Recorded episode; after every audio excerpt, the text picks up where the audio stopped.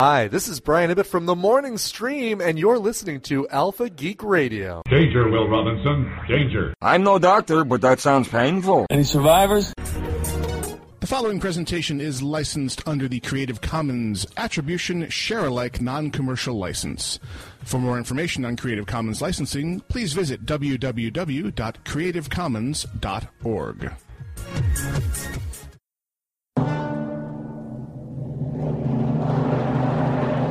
I don't like this place. Alive! It's alive! It's alive! Do not panic, ladies and gentlemen. The casuals have seized control of the interwebs. This is Casually Hardcore Live on AlphaGeekRadio.com.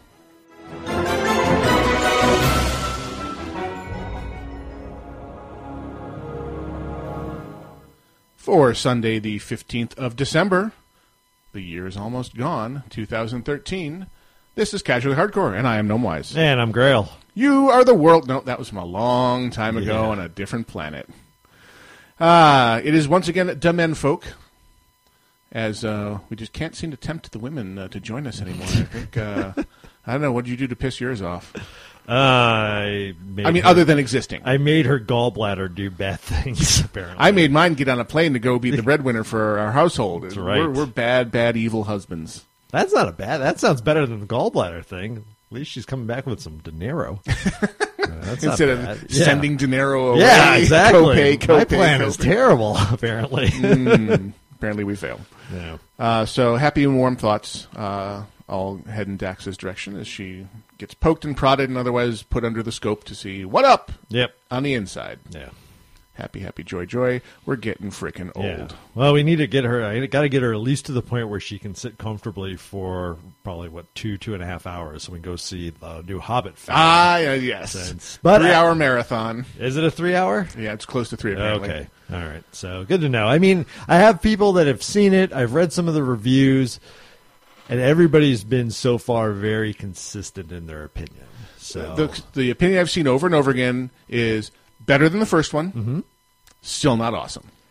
what I've seen is that there's there's pieces of it that are awesome, and there's an overwhelming feeling that he put in a lot of extra stuff that didn't need to be there. It, it- that the I- the original plan of two movies was probably the probably right the one. way to go because the stuff they added, even though I mean they like the fight scenes are supposedly incredible and everything's going well, Mm-hmm. it's just the addition of these fight scenes that were not in the books just kind of made the story drag some, even though they were cool. And you know, obviously Legolas being there and them having some sort of triangle, weird love triangle thing going on. It's Well, they got Toriel, which they have the woman from Lost, Right. Evangeline Lilly, yeah, and apparently she and uh, Keeley are making eyes towards each other during this movie. Yeah. So you got dwarf, dwarf, elf, oh, elf, weird love triangle action happening. Sweet. So I don't know. I mean, I, I definitely want to see it, and uh, our esteemed producer, who will acknowledge at some point, Who? what? Barry puts in that uh, smog points uh, bits were awesome, which is the same thing I've heard. You know, in the reviews is that yeah, the dragon is incredibly cool. They have good play off each other, just like I thought in the first Hobbit movie. The best scene was the riddle scene, Yep. with him and Gollum because it was the most uncar like the tone of the movie shifted at that point. Like Yeah. Mm-hmm. suddenly it went from this is a kiddie romp to oh this is getting serious business. And that was actually one of the the very positive descriptions I've heard of a place where Jackson has decided to really depart from the book is to right out of the gate start showing the effects of the ring on Bilbo.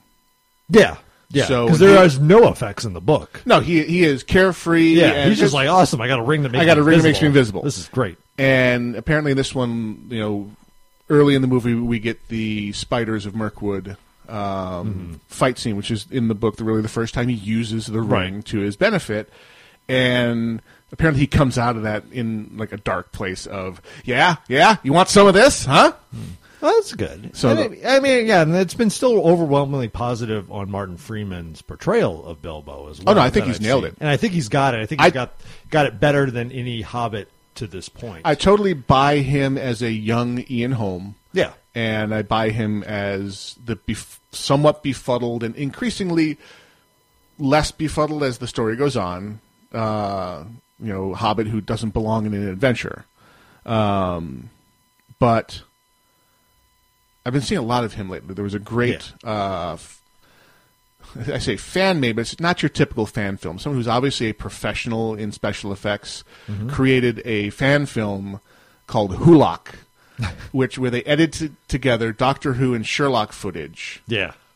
unbelievably beautifully, Hmm. and down to the level of doing the kind of um, digital remap, digital remapping of taking Matt Smith's jaw and mouth from one piece of footage and pasting it on his face from another to make a composite so that he wanted the body and the location from one doctor Oh, wow. and dialogue from another. So this guy's a professional effects artist. So do a Google search for Hulock, all one word, if you're a fan of Doctor Who and Sherlock, both you know the Stephen Moffat joints. Yeah. and it's real. And there's an even better. At the end of it, they have the click here for the the effects reel. Click on that because that's even more fun. Where they show you the insides of where how they edited it together, where they grabbed the footage from, because you're not going to be able to tell where the heck did they get that? I don't ever remember them doing that.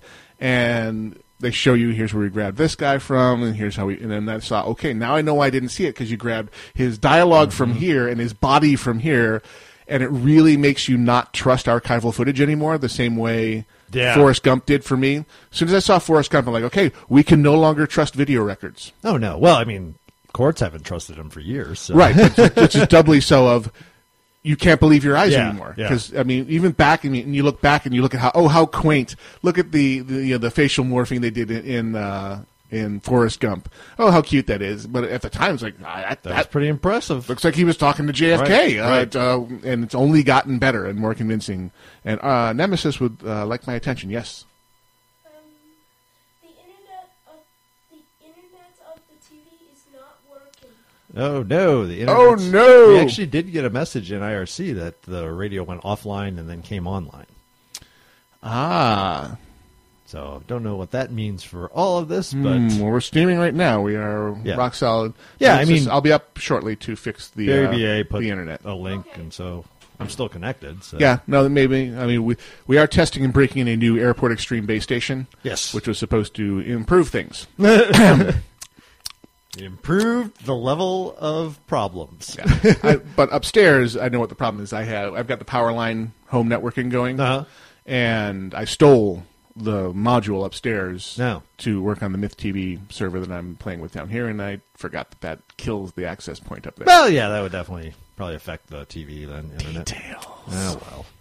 Ah, they can amuse themselves for 15 minutes. there will be screaming and wailing and gnashing of I'm teeth. sure. Fear not; these are my children. down. What do we do?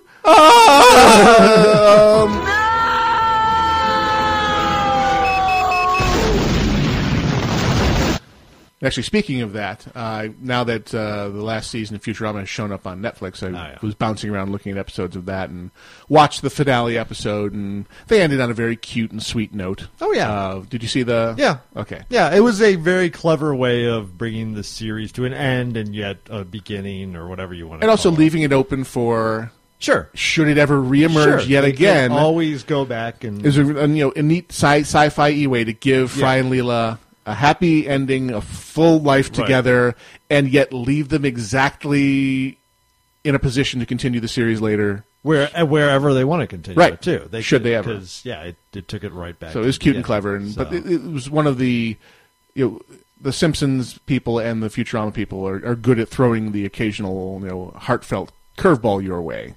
The Futurama team more so than the Simpsons team, and it's also it's not the last time you're going to see Futurama because there's the um, crossover episode with the Simpsons later this year. Oh, is or there? early No, next year? That's cool. So, you know, one more one more tap into the Gasp. vein of uh, Futurama. Yeah. And okay, so there's a guy apparently. It's, it's about time we tell people where we are. Tangents are kind of a big deal. And mention our producer, nay, IRC rep, the Barry Von Awesome. Barry White, save my life. As is usual, if you're in Internet Relay Chat, and you should be, for that is where the cool kids are. If you have something to bring to our attention, please send the PM to Barry VA, and he will bring it to us, along with the heads of our enemies. right on. Why have the beard if you're not It's going in to the slay? job description. Damn Skippy. Read the fine print, Barry. Right on. Oh, right on. Speaking about the heads of my enemies, so I've- Okay, segue. Let's hear it. I've gotten into like so. I, as I explained last week, I started my video tutorials to learn how to play Crusader Kings 2. So I finished watching a few hours of that. And now I've gotten into actually playing the game, and that game is just ruthlessly addicting.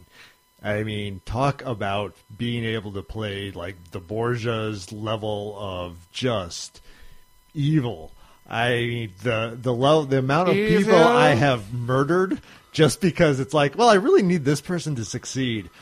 Yeah, I'm gonna kill all this guy's kids now, and not only am I gonna kill his kids, I'm going to do it in such a fashion that eventually this guy is going to be, have start taking negative modifiers because he's depressed, because he's paranoid, thinking his line is cursed, because all his kids keep dying, and eventually he loses his mind and becomes incapable of ruling.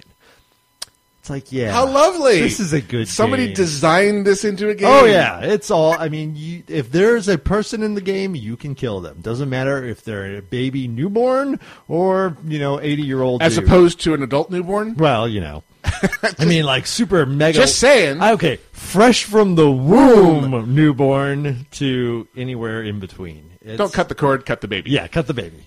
Just just take them out. Don't cut the baby. No, don't take the baby. the But baby. really, just yeah, interesting game. How you can actually, you have like it's kind of like playing as almost like the chairman of the Fed. You have this toolbox, and there's things in your toolbox you What can an use interesting co- to make comparison. to make things work the way you want them to work. Video games are like the Federal Reserve. Sometimes, sometimes military is the option. Sometimes political is the option. Sometimes a knife in the back is the option. And usually it's a combination of all three that will get you whatever you desire.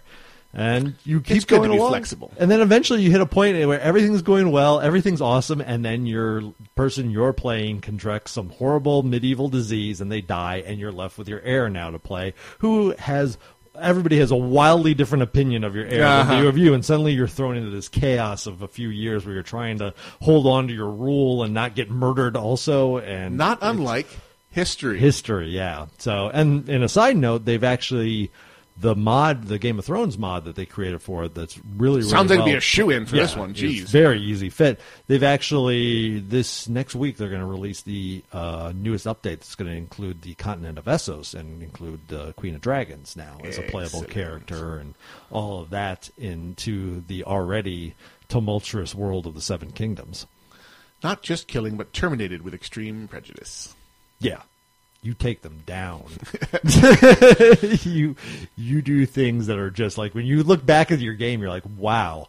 I went to a dark, was dark place, Evil. And, and I like didn't eventually, even think yeah, about like, it. my current ruler just got the title The Wicked. I'm like, Okay, then. Hmm. yeah. And yet I have this stupid sister of mine that's can that has a somewhat of a claim on my territory who's like the paragon of virtue and everybody loves her. It's like oh, Charisma is not always a dump stat, okay? Yeah. Oh no, it's it's a big deal, and it's like oh, she's really in a position like it's it's tough to kill somebody that everybody likes.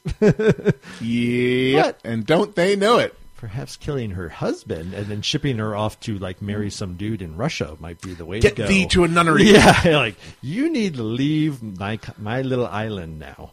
My island. My island. no, it's, I'm playing an Irish lord, so Oh. yeah, it's my island. It's still one of the best lines ever. yeah, Yes, my island. it's my island. Anyway, so we have uh, we've had a week, and I scored the uh, deal I had been waiting for. Okay. That uh, which, which was the sacrificial large TV for a low dollar amount that didn't need to be particularly great quality. Mm-hmm. Uh, to sacri- to replace the TV that has already been sacrificed to Arch Nemesis, Right, right. which was a nice one that I didn't skimp on and was good quality plasma, and Yeah. I'm not bitter at all. So I got my holiday cyber weeky thing. and Basically, found one for the 47 inch for 300 bucks on Amazon. Brand name you've never heard of before. Sure. Bob's TV company. FedEx guy arrived in a rental rental uh, rider truck. Wow. Or budget truck. 'cause Yeah. I guess they just rent extra trucks for the season Sure. and got it all set up and cannot complain. Yeah. Uh, for for a three hundred dollar TV, uh, actually pretty damn good picture when you when you drive it with uh, a Blu-ray source Mm-hmm. or the Apple TV on. And Apple TV has started. They've they've labeled things like the Futurama um, series is labeled Super HD. Super Come- HD. Come on, guys! Wow. Now you're making crap up Yeah, no officially. kidding. Super HD, Especially Super HD for an animated series. Exactly. Like how how much more HD can animated get? I mean, it looks damn good. Sure. And you know, years ago, I remember you know listening to some podcasts from David X. Cohen and some of the other the other guys who develop. And when they made the switch to HD, Mm-hmm. the bigger thing for for them was the switch to 16 by 9 aspect ratio. Right, right. Because like now we need stuff going on. Yeah. In the edges of the panel, it actually gives us room to, to throw in more inside jokes. And they were Mm-hmm. actually kind of, were kind of happy that they'd gone HD just because it gave them more room to, to put. And, and they had a greater probability if someone paused, they would be able to make out you know the mathematical equation on the Sure. board behind the person, and they, they could, they've been slipping more and more inside jokes in since going to HD. Hmm. Uh, but can confirm looks great on uh, Super HD. D, D, D Yeah. from uh, Netflix on via ye olde Apple TV. That's cool. Yeah, so the, the tech marches on, and I also managed to barter with one of my clients for a uh, lightly used Airport Extreme base station. So the uh, Wi-Fi we had previously been having severe issues with uh, seems to have stabilized a great deal, and we've also added the option of uh, the five gigahertz uh, version of it, so more of the newer devices can get far, far away from the baby monitors and, and cordless telephones and microwave ovens and operate, you know, for long enough to do a show and stuff like that. Not quite at the 1.21 gigawatts, but still. 1.21 gigawatts? what Gigawatts, that's right. Yeah. the hell is a gigawatt? Marty! Ah.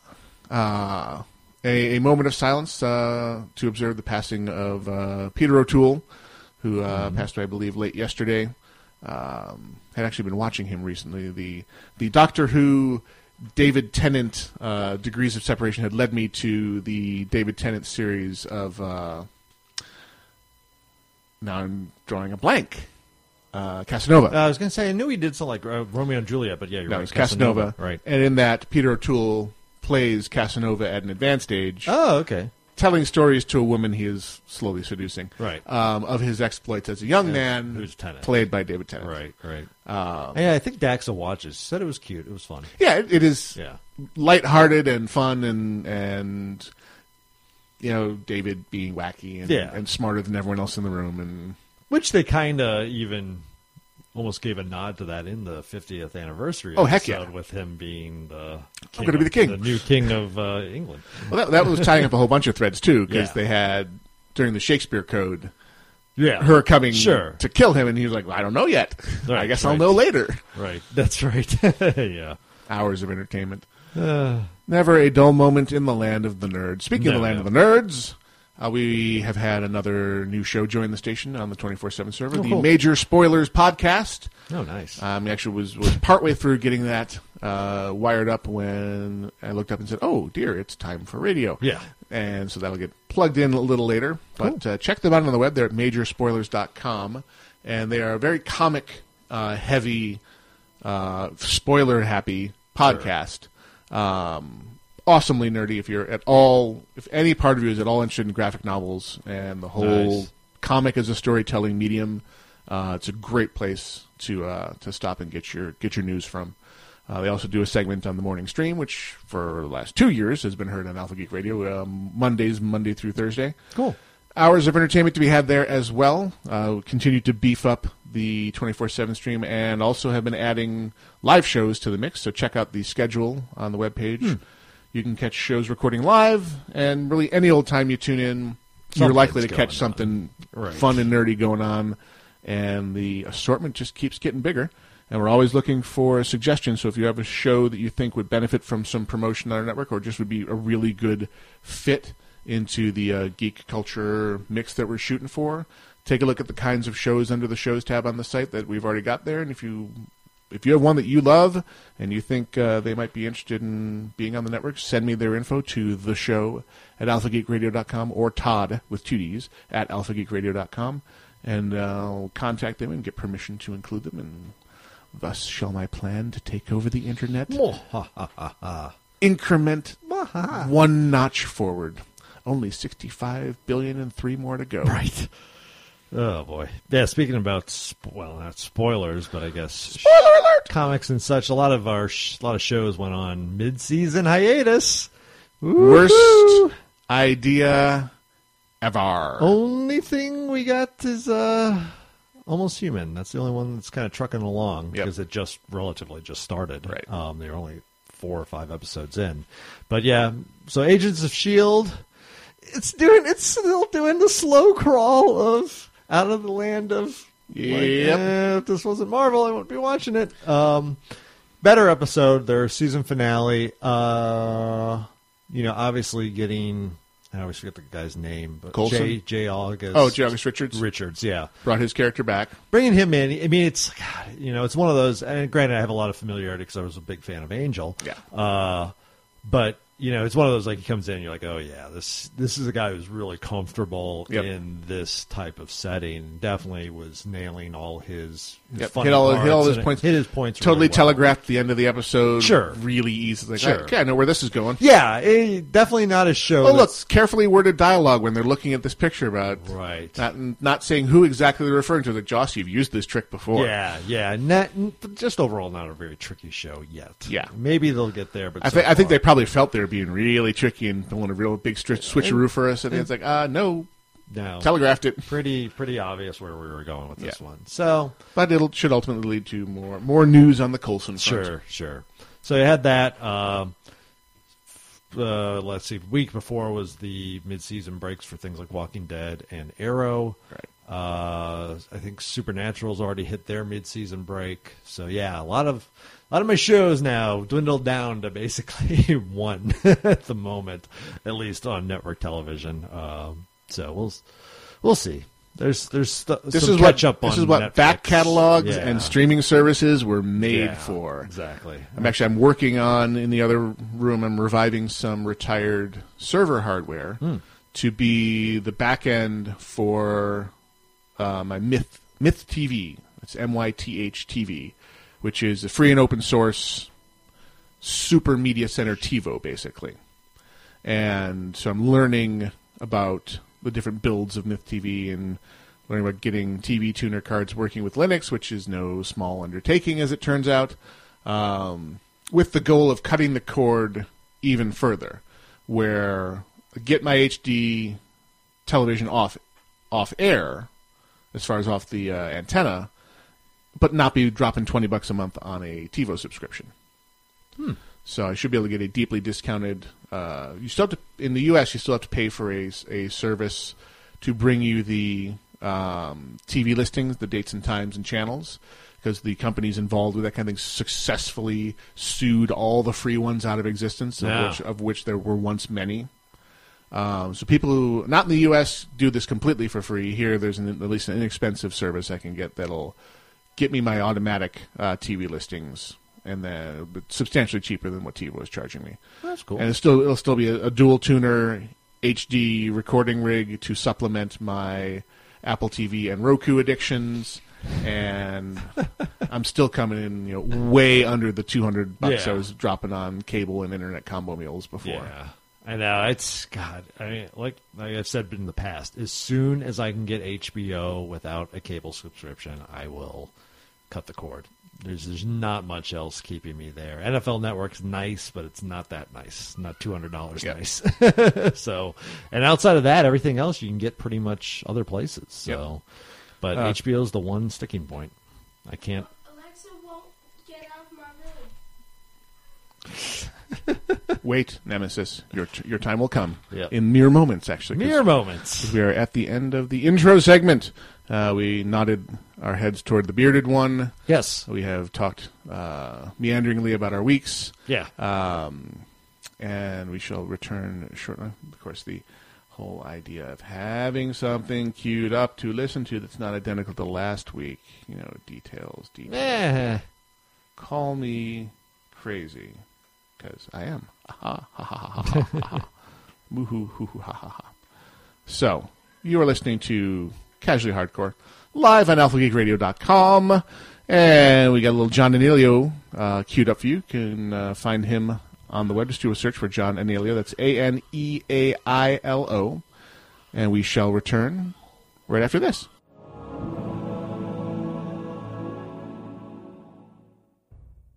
This is Dills from The Instance and The Angry Chicken, and you are listening to Alpha Geek Radio.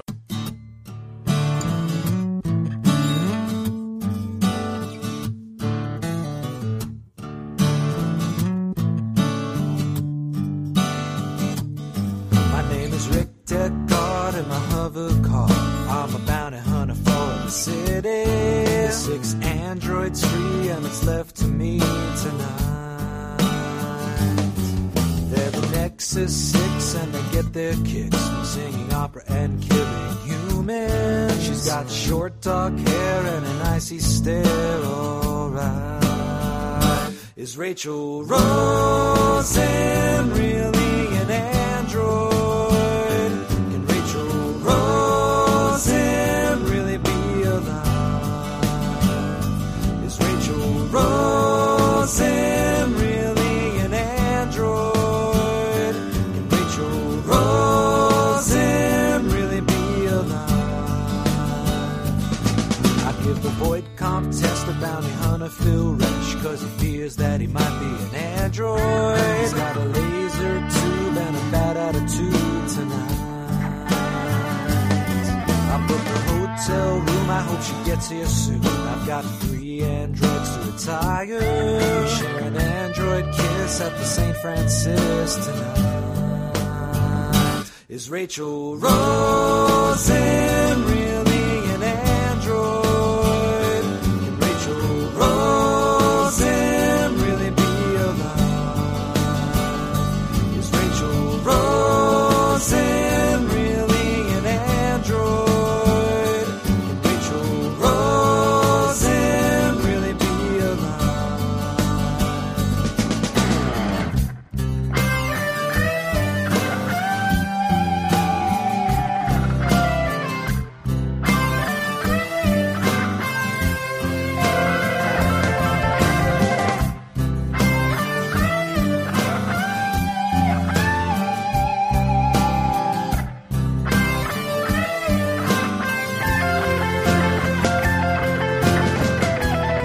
Is Rachel Rosen really an android? Can Rachel Rosen really be alive?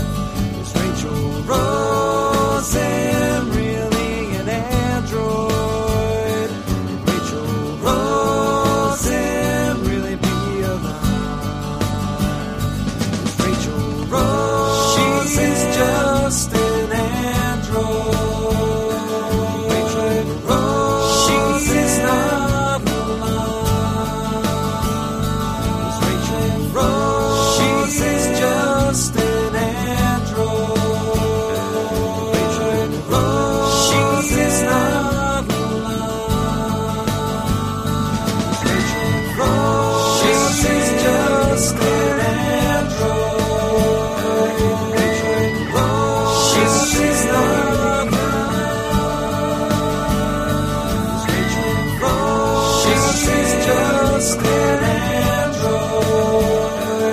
Rachel Rosen. She's not alive.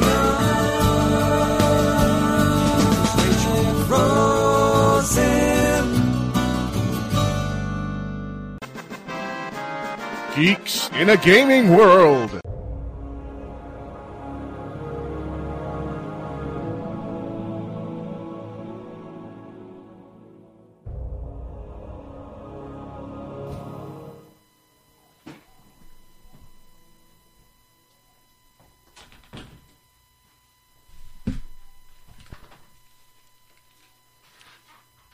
Welcome back to Casually Hardcore. We are into the Geeks in the Game World segment with me because Gnomewise is still tracking down the Nemesis peoples. So hopefully he has the spreadsheet up, and he does. Awesome. So I can continue going on here. So a lot of news uh, as we round out the year. A lot of top ten lists and such, or game of the years come out. I saw GameSpot was doing theirs by system. Uh, had Grand Theft Auto 5 as the game of the year for the Xbox, and The Last Among Us is the game of the year for the PlayStation 4. But now I can actually change spots and let No Wise take his normal spot, and we'll continue talking.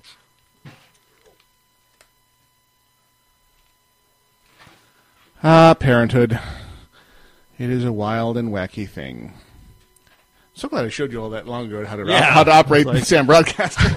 I was, We will I was do- sitting listening, and I'm like, huh, what? That's, that sounds like the intro to the next segment. Oh, it is.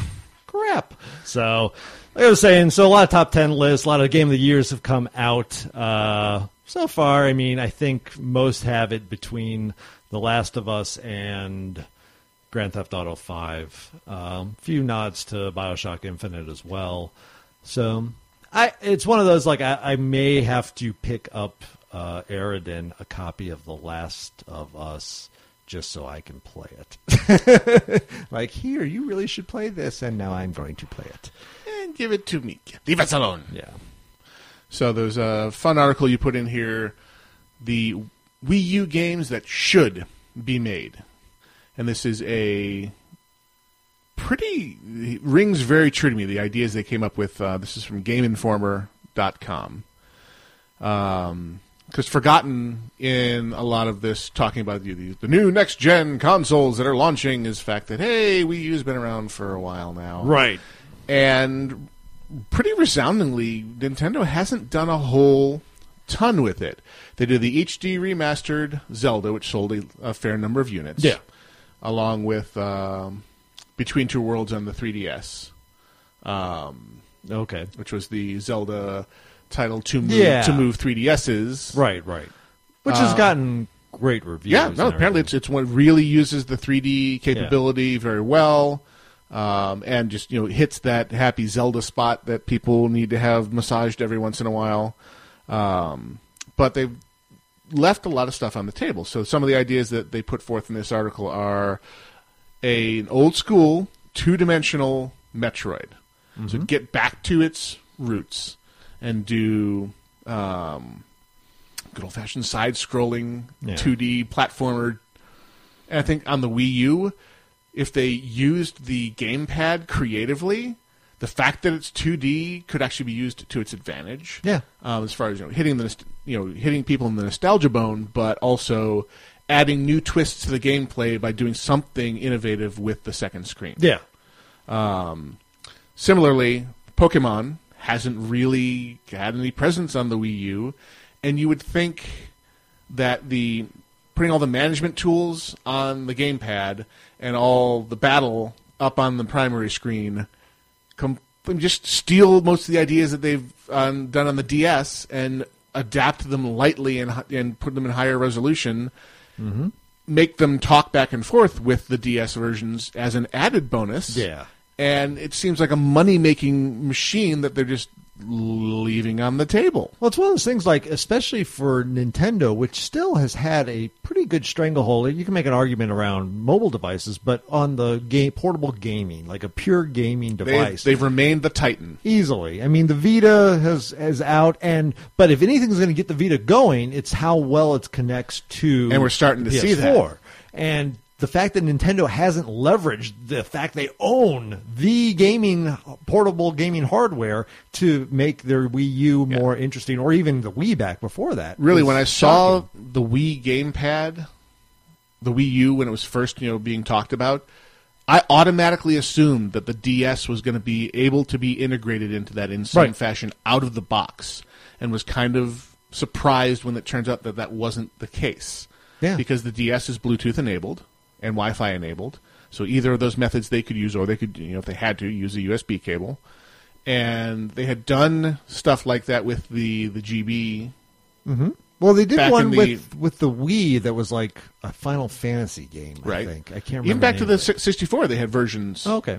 with the Game Boy Advance where but that could, they could talk to the N64. Yeah, they, They you, did? you physically plugged it in. Oh, and it- really? It became the Oh, controller. wow. There were like two games Okay. that used it, but it was an effort in that direction. And I just was kind of surprised. Huh, I guess they, they didn't Yeah. decide to go there.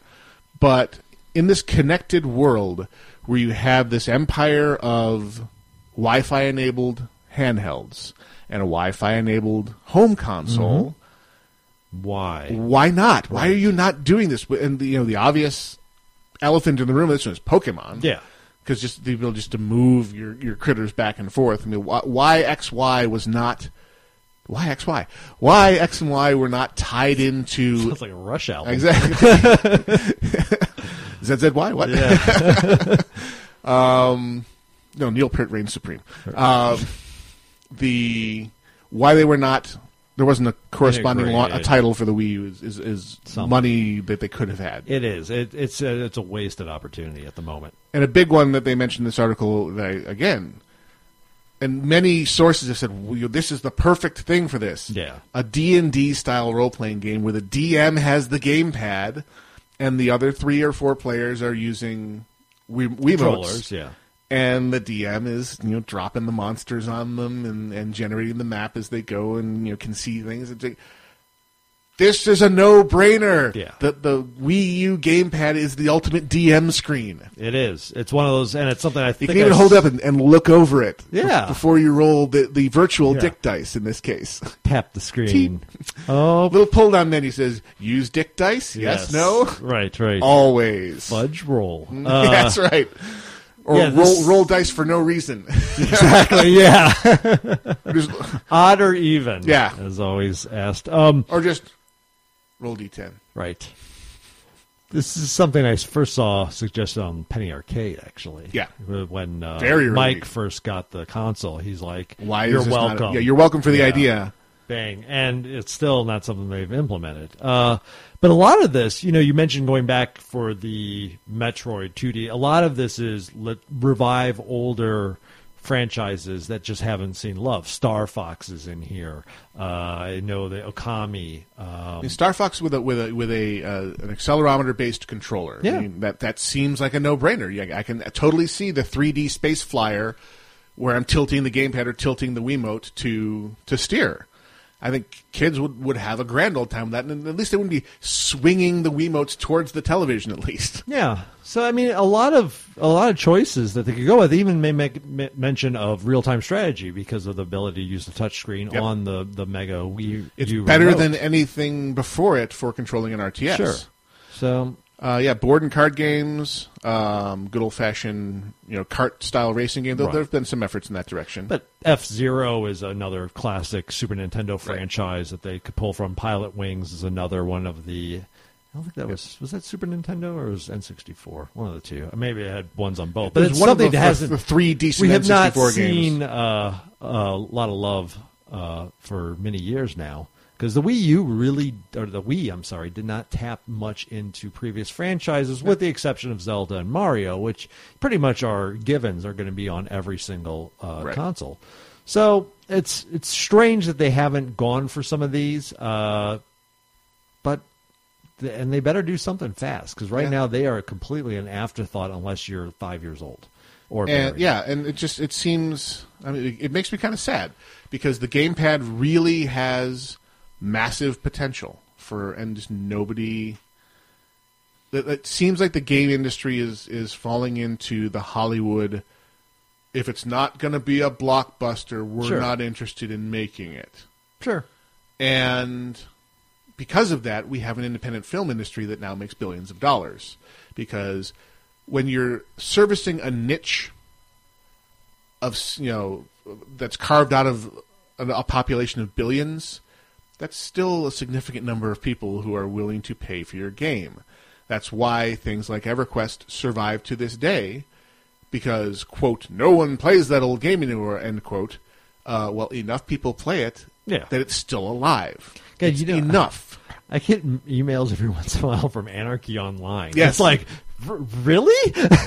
People still. It wasn't even hugely popular when it first came out, and it's still going. So, so if they could ju- just there's stuff out, and I mean, but maybe you know we have another article on this. Maybe it's a little bit of a game changer with the Steam box. Maybe that's the indie console market that's going to come along and change things around. And I'm wondering if you know if that may kick off the first ever indie hardware. Yeah.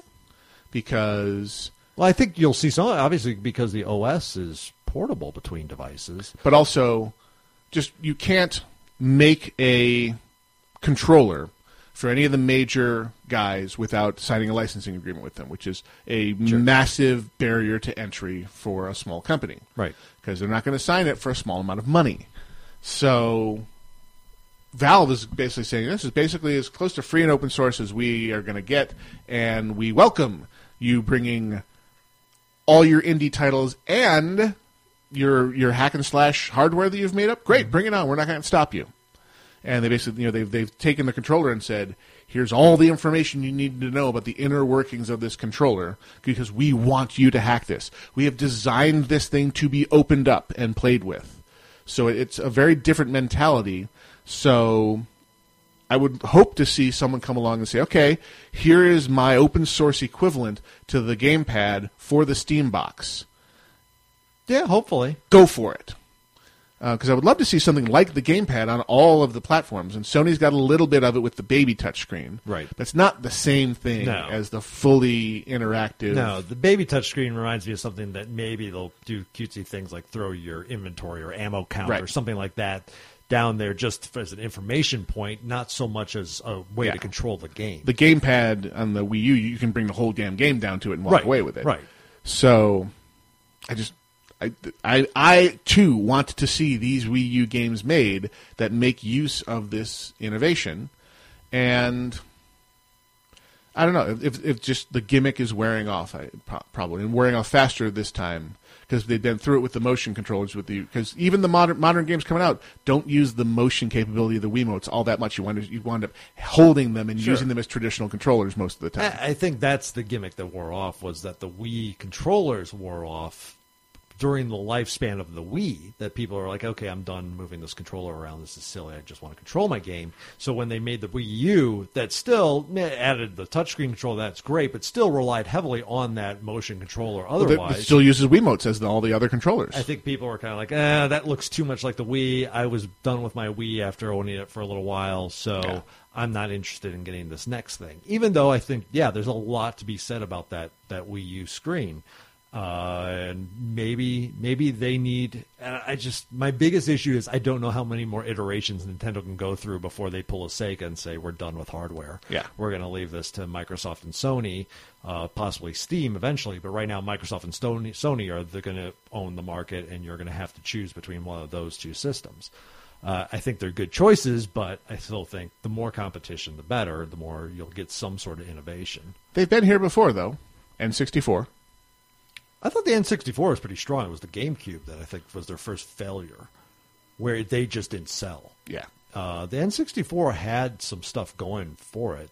in its day. I mean, it was In being its day. it was the last of the solid state, Right. And when everyone else had gone to optical media, Yeah. so it w- it felt Dated. dated Yeah. in its time. Well, and it was also like at the t- period, especially there, and then mm, really on the game uh, cube, where they just felt like the need to reinvent their controller every iteration, Yeah. and you're like, what is this? what was thing? wrong with Yeah, like you had a good controller with the Super Nintendo. You didn't have to really go radically different, and they did. And then they went radically different again into the GameCube. And obviously, even with the Wii, they went radically different there and completely changes. So they're very focused on changing their controller every year, and I think that hurts their continuity. Where you look at Sony and Microsoft have pretty much kept the same form factor. No, there was a great GIF that was the evolution, and it was basically morphing between the different versions of the PlayStation controller from the PlayStation. Right. And you saw the subtle changes in dimensions, and then Mm-hmm. you went from the original controller, and then you saw the analog sticks emerge, and then the dual shock, and then the six axis, and but it was basically slow, careful. Okay, we're going to Yeah. add some sticks. Okay, sit back, see what happens. Right. Okay, we're going to add Tactile feedback. Okay, sit back, see what happens. It's- okay. it- but it's familiar. It was always familiar. It always felt like okay, Coming there's a home. PlayStation controller in my hand. Xbox, other than the fact that they shrank their controller, Yeah, the original one was a, a was misstep. beast. Yeah. but it was still. They said, okay, we'll just bring it in. We'll Yeah. tighten it up. We'll make this, and suddenly it became more and more like, okay, this feels really nice. Yep. Uh, so I think Nintendo. At some point, needs to look at themselves and start really kind of going. What are our strengths? We Let's need to play to those. capitalize on those strengths. We'll see. Yes, indeed. Uh, all right. So what else do we got? Uh, We have many things. Well, we talked. We touched. Let's on, talk about the OS. Yeah, the Steam OS. Yeah. So this and, is- and the first generation. If you were one of the lucky winners of the lottery, uh, Valve has started shipping out the first gen Steam boxes Mm-hmm. for testing and you can see unboxing videos right now on all YouTube. over YouTube. Yep. If they Which- weren't taken down for a rights violation. No kidding. That was- Because you heard two two notes of a popular song in the distant background. Right. That's a whole other conversation. Yeah. Um, but Steam OS. Steam OS is now available, a beta. So they are very like you better feel comfortable with Linux if Yep. you want to install this because it is not prettied up. There's not a lot of I should really do this because I'm getting a dose, a face full of Linux with my Myth Yeah. TV adventures. Well, I so- look around here. You got so many different. Like, I just don't have a box that I have. I, I could, I guess, tear down Daxus and Yeah. throw that on there. But she might not be too happy with me if I did that. Well, I was seeing that there that at our local Fry's Electronics there is a whole section now of bricks. Oh. which are basically these very compact, made to be appliances. Um, there were some from Asus, and there were some from Gigabyte, and they are made to take the um, MSATA, the little solid state drives. Mhm. So very low power, very low heat. External power supplies to get that heat elsewhere, s- and all little or no active cooling, so they're silent, so you can use them for home theater and not noisy the place up. And so one of those would be beautiful for a do-it-yourself Steam box because they're designed to take uh, good video cards. They have you know Core i3, i5, and i7 Mhm. versions available, so you can make it powerful. Well, and but I mean, looking at the specs here, this is not something that you would have laying in your garage usually. These are Not yet. Their, Still, their yeah. goal is to optimize it to the point where you don't have to have a superpowered machine. But for the moment, But they're- right now, you need things like Intel or AMD, but you need a 64-bit capable processor. has You- to be NVIDIA video card. No- has to be NVIDIA. No video, AMD which is a support big, yet. Big thing. Uh, four gigs or more of RAM, 500 gig or larger disk. Which you know, if you're going to go with one of those small guys and you're going to get a solid state drive, That's a lot of cash. That's a big investment. Uh, obviously, USB ports and UEFI boot support. Well, that then UEFI boot support is a big deal because only the most modern of motherboards Mm-hmm. support that. Right. All the older ones are going to be traditional BIOS. Yeah. So that's they're basically saying we're drawing a line in the sand, no older than a year and a half, two years ago, really. Yeah. And but again, the kind of person who's going for the first beta release of Steam OS, not your typical consumer. No. And they're going to help work out the kinks so when they start mass producing Steam boxes, uh, they will be that much better because of it. Yeah. So, but if you want to get your and, and already, this is already an iteration of the Steam for Windows that uh, I forget what they what they had the name for the twenty foot interface that they put on it. Big screen. Big screen. So this was basically taking the idea of big screen, which is basically you have a home theater PC, you would run Steam, and then switch into big screen mode, which would make it work properly with an IR remote Yeah. or a Bluetooth remote, look great on an HDTV from 20 feet away, and be very easy to navigate. Now it's a freestanding, self-contained o- operating system optimized for the living room. And one of the, the funniest things I saw on Reddit from the last week was the Picard WTF uh, meme. Yeah.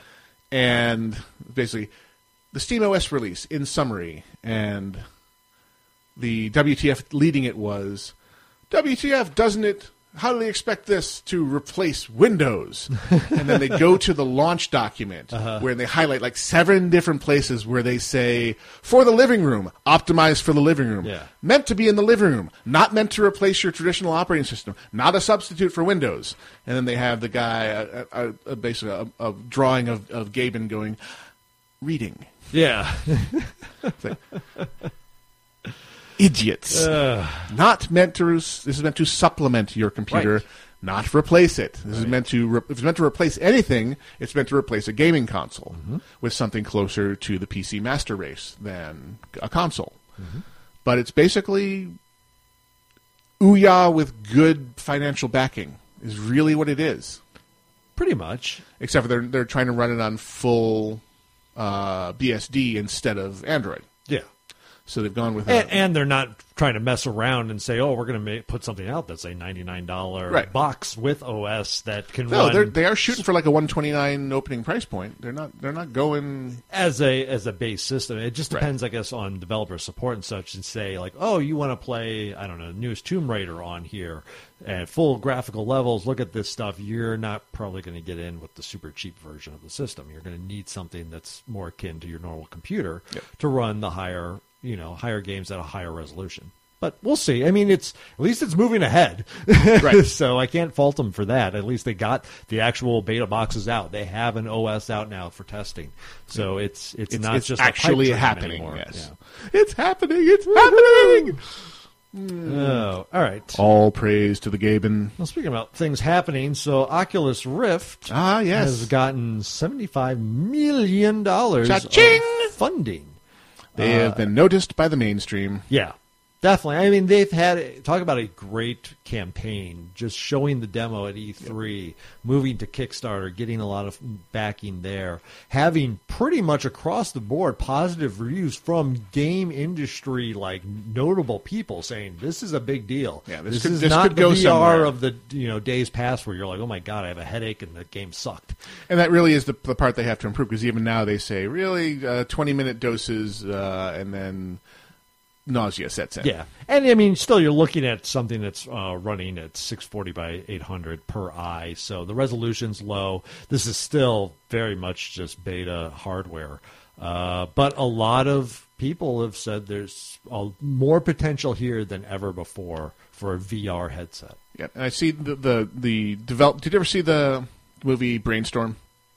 No, Um, it's- oh God, the actor. Um, trying to think of it was uh when it was a young Christopher Walken, oh, okay, and it was a sci-fi movie about scientists that develop a, a rig that could record your brainwaves and record them as a, a magnetic tape that you could play back and experience someone else's memories Oh, okay, and then all the thing, all the ways that could be misused, Sure. and all it was a fun, hard sigh.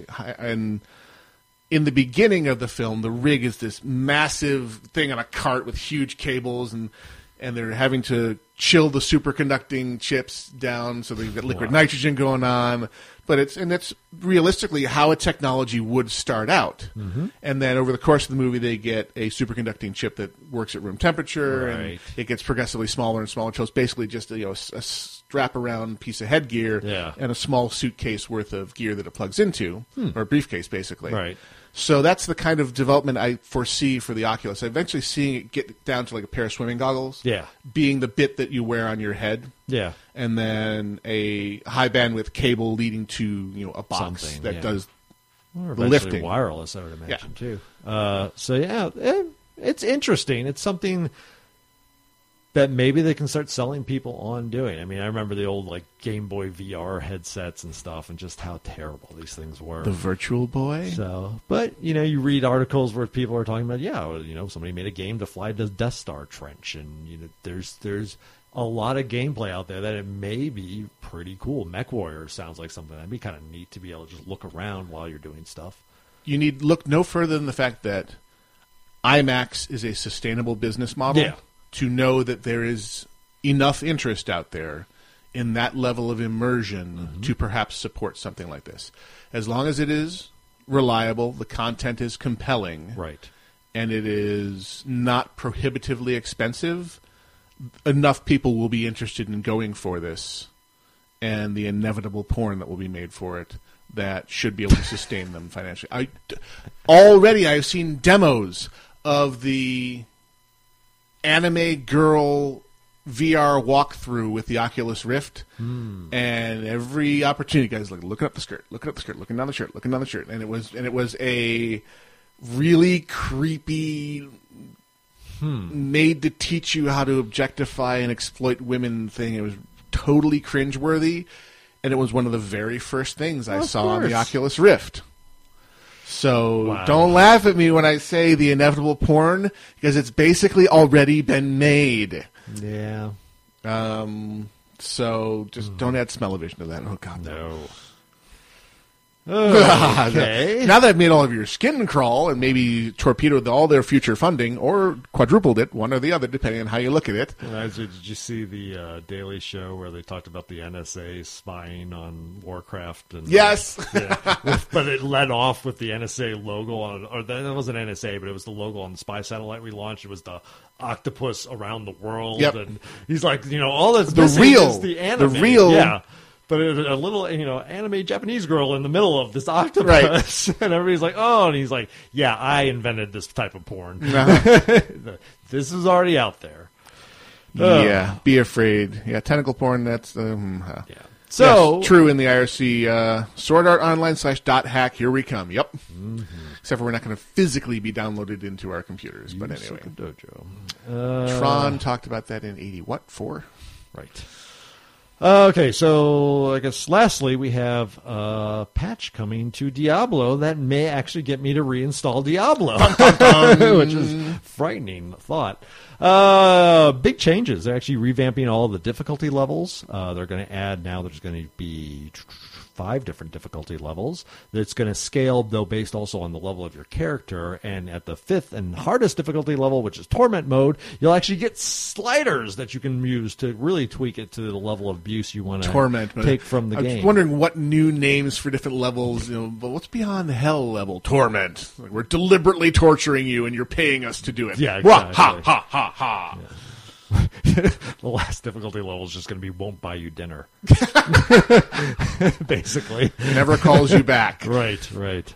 Uh, but some, I mean, fi- Loop 2.0 is going to go into place, which is uh, a big thing. Uh, they're putting in features for clans, uh, cursed chest events, and uh, supposedly significant revisions to the characters, but they haven't actually talked about that yet. You also have. Uh, we're getting close to the point of the expansion pack release as well for it. Now, this was something that had Black Friday, Number of had I found a place that put Diablo 3 for the consoles on sale for less than 30 bucks, I probably would have bought it. I did not find that. Though. Holidays are not over yet. Not over yet, so we'll see. But Keep an eye on the last minute sales. Some stuff Oh, I know. occasionally creeps through. it's there. one of those games I don't really need. I already own it. I actually own two copies considering Dax also bought it, so I really don't need it. Blizzard thanks you. But I've heard good things about the, console so iteration. much. But we'll see. So, you know, as certain addictions wane, you know, Taking others- all bets to the IRC. That's the countdown till Grail owns a console edition of so- Diablo 3. Taking all bets. I just I, I did the depressing thing of looking at my Steam library. today, Oh, and it was no, like, no, no. Wow, Don't I you have want it to be a surprise when you go to buy a great deal and say, oh, great,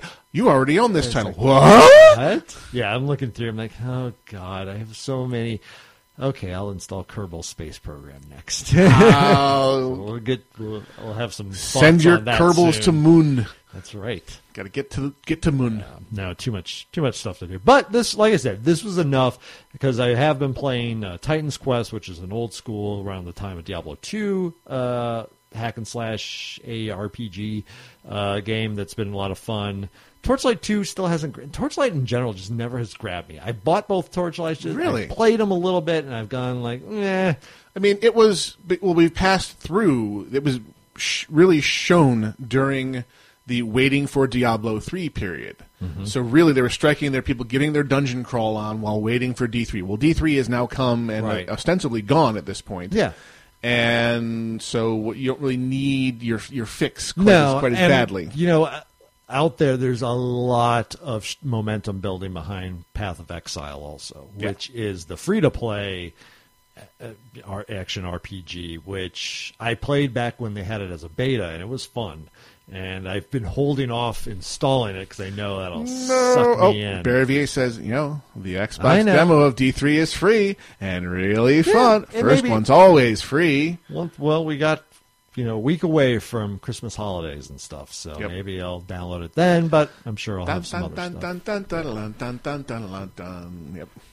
What says Christmas more than hack and slash adventures? That's right. Then killing the devil. Demons! All right. Evil. But I digress. All right, that brings us handily to our next break, which I may or may not actually be prepared for. What a concept. Uh, where did it go? Where did it go? Dang it, I had the thing all. That's what she said. There, no, that's the shorty. I want the longer one. There we go. Got a little double click section for you here. All right. As is our way. You are listening to Casually Hardcore live on alphageekradio.com, encoded lovingly for you on a Doghouse Systems Mobius laptop. Yes, this is their entry level gaming rig, and holy crap, what must the top of the line be like if this is the entry level? Uh, as I mentioned earlier, the hardware itself is much like any other uh, Core i7 laptop you might get. It's the support after the sale that really uh, is what sets Doghouse Systems apart. They are a proud sponsor of our show in the form of giving us a very deep discount on this unit when we were asking you guys to donate towards its purchase. And they have not skimped on the support. I have needed to call on them a couple of times, uh, twice because of stupid things that I did, and once because of a driver issue that they helped me uh, research and solve with one of their hardware vendors. Mhm. So, and they were even kind about it when they were pointing out the stupidity that I had rendered when trying to get uh, Wirecast working. My bad. So check them out on the web at doghousesystems.com. Find desktop and portable gaming rigs. You will be glad that you did. And we thank them for supporting Alpha Geek Radio and Casually Hardcore. Some double clicks queued up for you here. This is uh, them teaming up with Molly Lewis back at uh, the last Wootstock. Uh, this one is called Not a Very Good Boyfriend. We shall return right after this.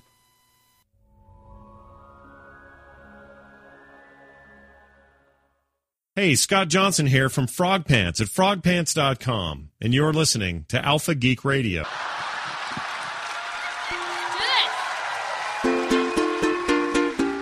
He had the shiniest of hair, and he walked into the room with an authoritative air, his carefully shaped eyebrows so severe.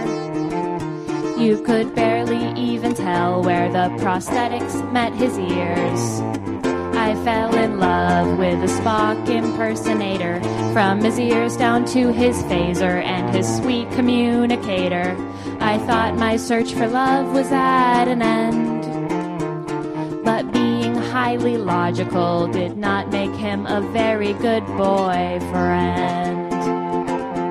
Next day, when I first saw his furrowed brow, I knew the ideal man had come and found me somehow. I mean, what else could I think? When he looked me in the eye and told me prune juice is a warrior's drink, I fell in love with a wharf impersonator from his forehead to his baldric and his badge communicator. I thought my search for love was at an end, but being strong and angry did not make him a very good boyfriend. Oh, why did I come to this con? This day has been.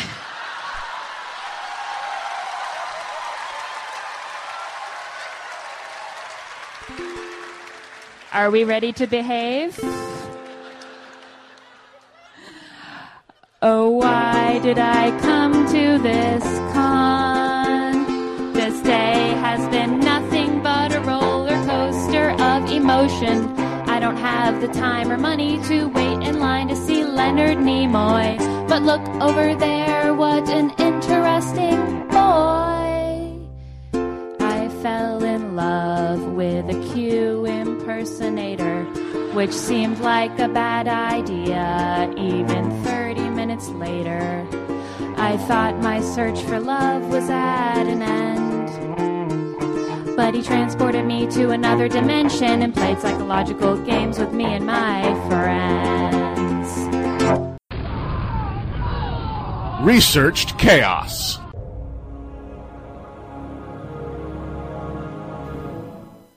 Casually Hardcore continues live on AlphaGeekRadio.com with live simulcast on Versus the World Radio, VTWProductions.com.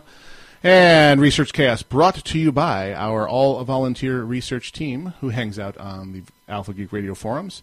Just come to alphageekradio.com and click on the community button up top to get in there. You can read about all the fine stuff they've found that we may not have time to get to in a particular show, and all the links that we refer to and talk about during the show are available there as well. Thanks to the Barry Von Awesome doing the show notes after every show. Those are always available in the research thread shortly after each show goes up. We thank them for all their input. This week's thread was titled The Mega Xmas Edition. Mega.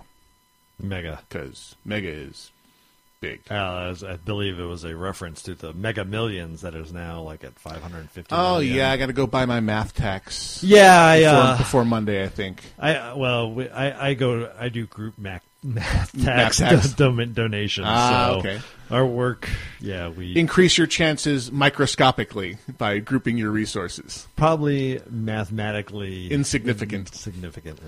As we were saying, the uh, research thread of the week was the Mega Christmas edition, right? And we had uh, contributions from. got to get in to the proper stance here. Focus your chi. Send key. Send key. Boba Fettish. And the Barry Von Awesome Yeah. have contributed to this week's uh, thread, which we appreciate. And will now, I, I learned a new phrase that made complete sense to me once I heard it. Um, but the idea of going down a wiki hole A wiki hole. A wiki huh? hole. So is that on Wikipedia or, you or search- any any wiki any type wiki thing and just where you see- go researching one thing and Yeah. then two hours later you look up and why am I reading about fruit bats? Right. Because wiki hole. Wiki hole. So that we we appreciate them going down the wiki holes on our behalf and coming up with stuff like this. The fun. Uh, this is one I've uh, been paying attention to. The idea had been floated previously of Peter Jackson coming in and directing an episode of Doctor Who because he is an old school Doctor Who fan, very vocal about it.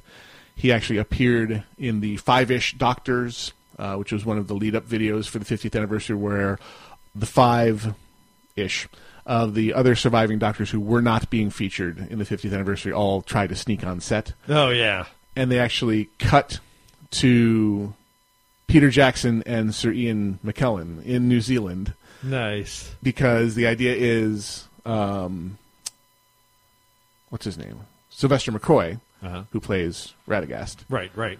had left New Zealand during shooting to come help them out, and they're, so they're basically looking around set for him.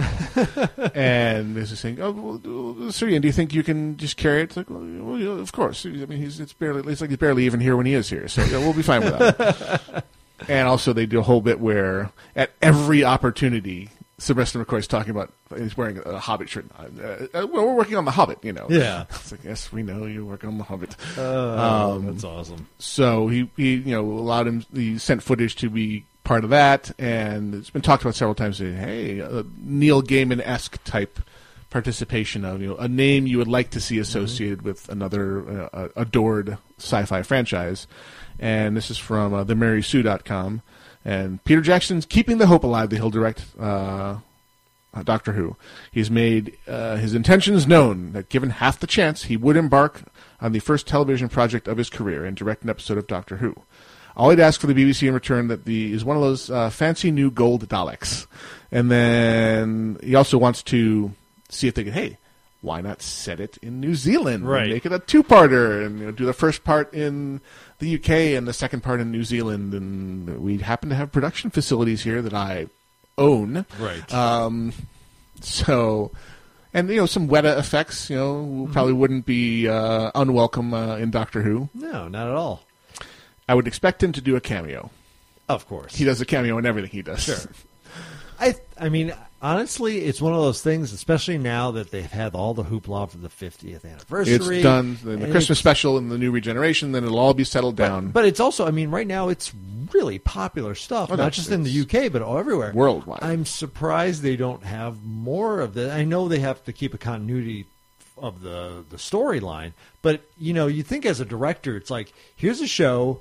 where you can do pretty much anything because all of time and space is available to you. And you have these characters that will go there and interact and however you want to make it.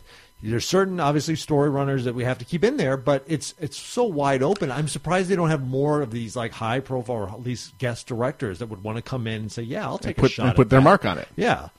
I mean, they've, uh, we've had actors, you know, familiar faces turning Sure. up. They had um, God, the guy who played John Crichton in Farscape. Um, oh yeah, I can, you can picture him. He was in an episode of Doctor Who not too long ago. Um, but yeah, I mean, the idea of the v- violently open world.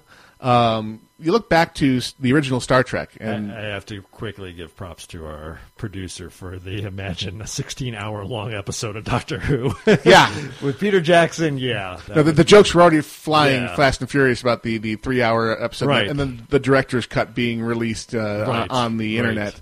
Sweeping Uh, shots of the TARDIS in a field of, you know, green. at, at 48 frames a second and exactly 3d um, but you look back to the original series of star trek and you look at the teleplay that harlan ellison wrote Mhm. and harlan ellison got it he understood all bets are off i'm going for it yeah crotchety old sob that he is and he was an old sob when he was young too but he wrote a completely unshootable teleplay for the, the City on the Edge of Forever that bears almost no resemblance to what was actually finally Yeah. shot because he had vast armies charging across the plain and it's like well it's it's sci-fi it's Yeah. it's it, the, all bets are off Well, that, and nowadays with CGI, You can and pull that everything kind of thing else, off.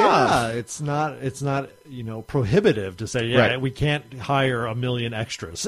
like, but getting back to Peter Jackson they created the software massive sure specifically for those huge shots where they basically Exactly. said we're going to make each of these little guys an agent and we're just going to give them rules Mm-hmm. and then just turn it on and let the simulation run Yeah. that way we don't have to animate each and every one of these Right. um, well that was kind of clever and as you may have seen from little shows like the lord of the rings Yeah. they pulled it off rather well It works. um, so, and that stuff's only getting cheaper. I mean, you look at the history of televised sci-fi, and you can go back and look at the original TV movie of Babylon Five. Oh, yeah. which was the first one that was using CGI. It's me getting into a chat. the listeners can't hear that, but but Grail looks like a, a cat that is doing a I hear a the fuck? noise. Um, the first TV show to use computer generated imagery that was rendered on PCs. So they had, you know, they did the first render farm of, of just PC grade hardware, and you look back at it, and it's quaint, and it's and it's you know kind of laughably bad by the rapidly evolving standards that have happened in the intervening not all that many years. It's not that different to going back to the 19 you know 68 69 Star Trek and looking at the model based uh, stuff that they did and saying, "Oh, how quaint!" and and you see the the remastered versions where they've inserted all the CG and it looks gorgeous and all that fun stuff. So that same kind of it's more accessible, it looks better, it's cheaper, just keeps happening. That's why we have movies like Avatar. And I wonder how much better the two Avatar sequels are going to look than the original Avatar just in the small span of years that will eventually be between them because it's only you know p- the Moore's law. We just keep getting more transistors available to us, so more math can be done faster and Sure. cheaper. Bring it on. Bleep blorp. Beep beep boop boop. Oh, they can hear that one. Yeah. That- That should not be possible. And yet it is. Oh well. What's a couple of beeps between friends, huh? Right, right. Okay, now we got to figure out where I've got something cross-wired that I should not have. Go bleep yourself. Bleep. but I digress. All right. Oh, let's see. So, X Men Apocalypse. Yep, we came mentioned that out. last week in passing. Talked a little bit about that and like, what is this thing? What is it going to do? And now we know more, a little bit more. We know Brian Singer is actually going to direct it. Yep. Which you know this this one a lot hinges on Days of Future Past. Yep. That But th- goes. this tells me well, that they're really but confident they about are- it, though. They feel very confident. Uh, the other big piece of news, though, is that it's going to focus on the first class characters, right. not so much the X X two characters. they are getting kind of old. They are. I don't know. I mean, right now, Hugh Sir Jackman Ian's- can keep rocking No, it. not Hugh Jackman. I'm not talking about. I'm No. talking about Patrick Stewart and Ian McKellen. Yeah, they're- not spring chickens. They aren't. sp- But I mean, Patrick Stewart's just got to roll around in a wheelchair. How hard is that? Magneto's a slightly more Magneto dyna- more dynamic needs character. to get a little younger, and, And obviously F- Michael Fassbender, Fassbender is really kind of owning the has role. the role. So as uh, you know, assuming he does a really good job in this one, No, I really see Days of Future Past as this bizarre passing of the torch Mm-hmm. from the older actors whose movie came first. I th- I mean, the, the, so convoluted how these movies came to be, and how we wound up rewinding back to the original X Men characters, and we're going to continue with them. Yeah. and they're making it work, and I blame Brian for that because he's he's chairing the uh, Brian Singer, Right. um, so he's doing Days of Future Past, Mm-hmm. where he promises to right as many of the wrongs that have been, been done to the franchise without pretending they didn't exist. Yeah. So you know, X getting Men rid Origins of- Wolverine exists and happened. X three exists and happened. Yeah. That's why I'm thinking, hmm, time travel based one. Okay, I you, see you where can you're do a heading. lot of good stuff with time. You can you can right a lot of wrongs with time travel. Right. Uh, One of Star Trek's most favorite of reset buttons. Yeah. Now, the thing that they, the X Men First Class outside of Magneto and Professor X, didn't really introduce any of the other characters that we've already seen. There was other, Beast. Beast, that's true. Beast They was did in have X3. Beast. Yeah, and you had Beast then being in first uh, first class, but no no core, no other core member of Cyclops. Well, it uh, depends on who you mean by core member, because the original X Men Banshee was a core member, Right. way back in the day, and they introduced him. With well, I first guess up your original core though was I was Cyclops, uh, Beast, Beast, Marvel Girl, and Iceman. and Iceman. Yeah. that was it. Right.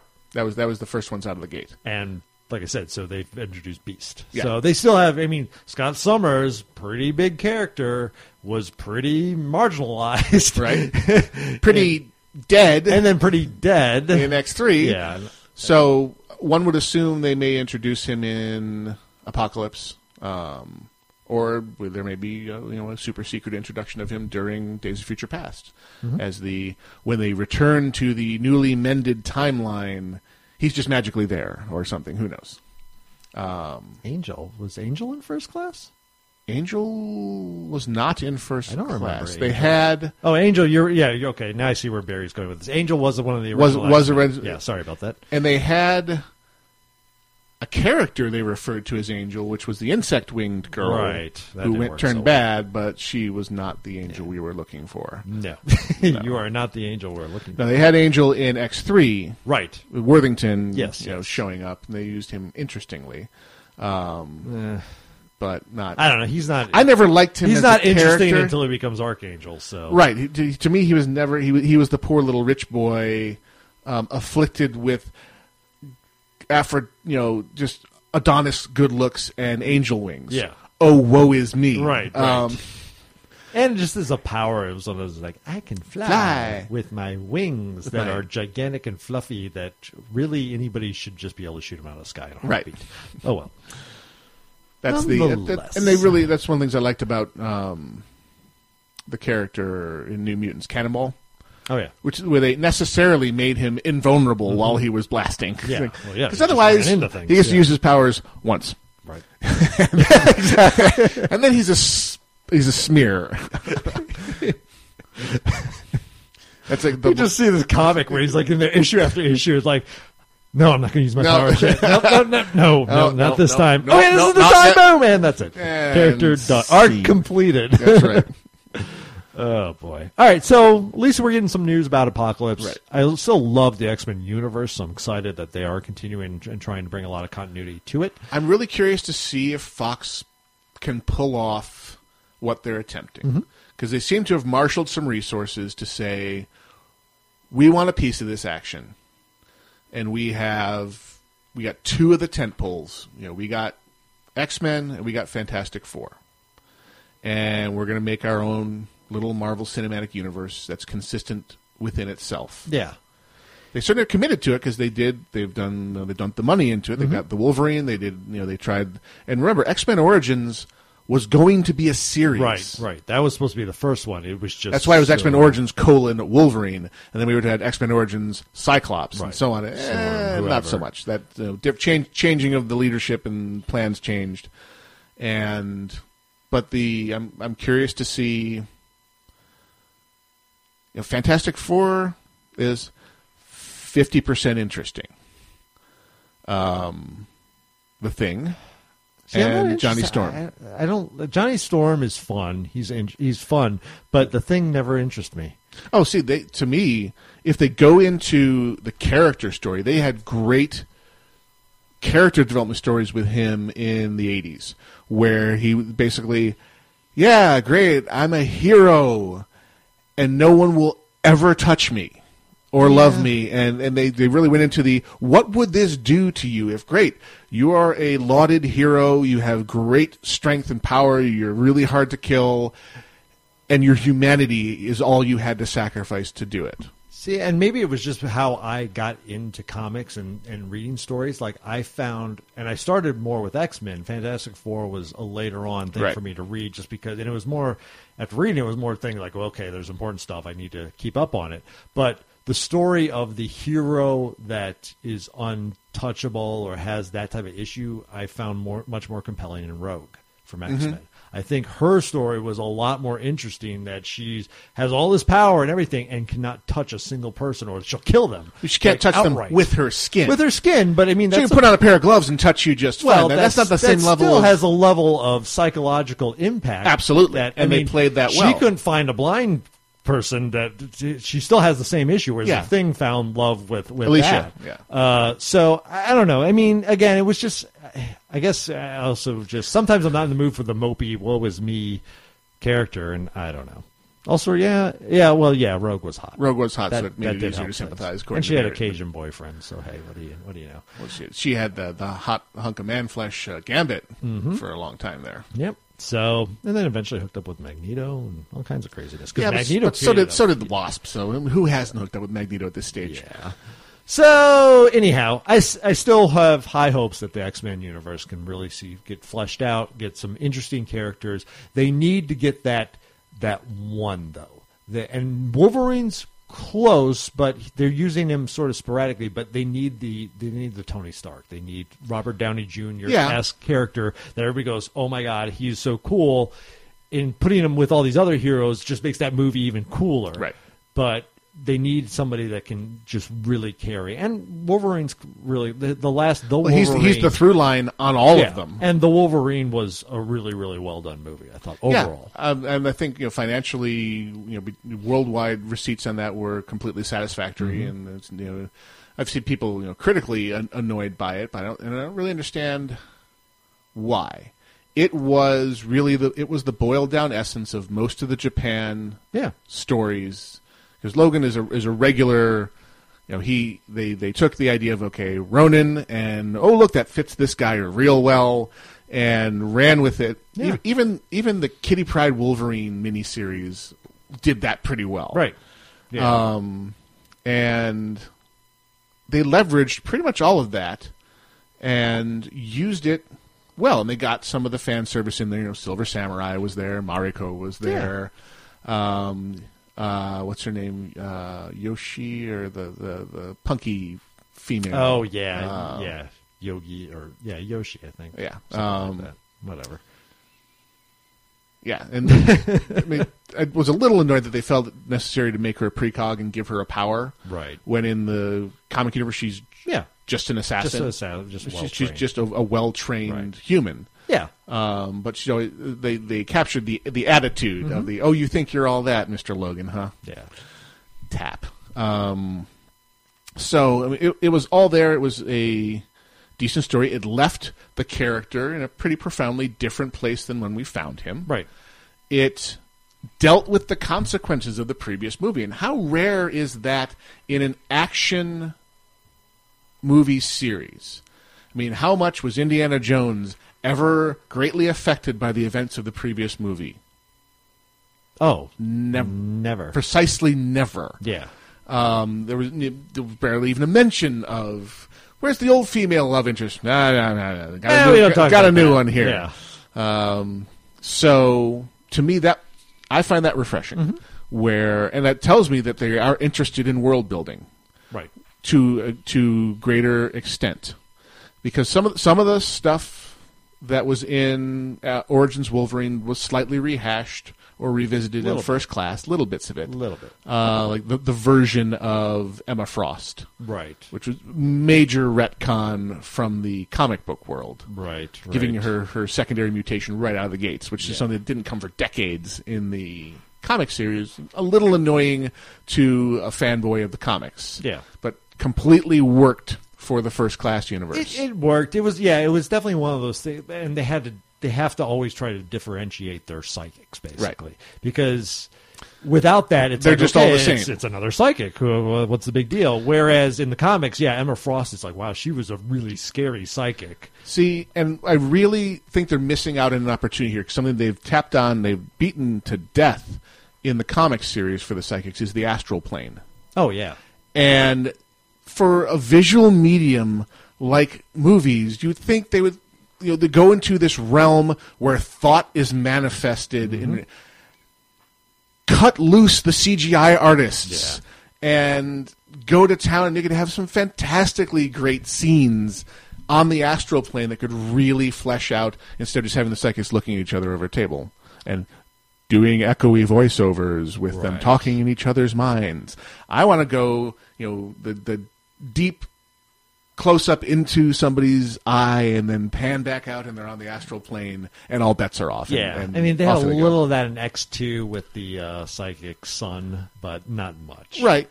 But then they based that heavily in reality. They just had him projecting a false reality Mm-hmm. Right. to Xavier. Right. They touched on it a little bit whenever they show people scanning using Cerebro. And Mhm. I thought the effect that they chose that Uh, was really shadowy neat- shadowy people and clouded everywhere. people like Yeah. dropping in Yeah. and I thought there was a really neat visualization of you know thumbing through the Rolodex of psyches on the eastern seaboard.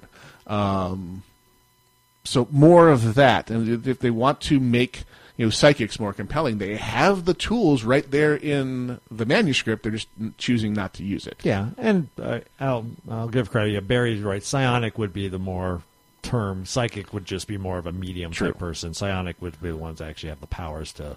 well boss psionics stuff the around. difference between psionics and telepathy Telepathy is movement. So uh, yeah no the, um telekinetic telekinetic Is that's the right. so movement. telep- yeah. Telepathy is Telepath sec- largely is just thoughts, Yeah, reading, that's it. reading or receiving. yeah i mean to me telepath always meant just images and thoughts Yeah.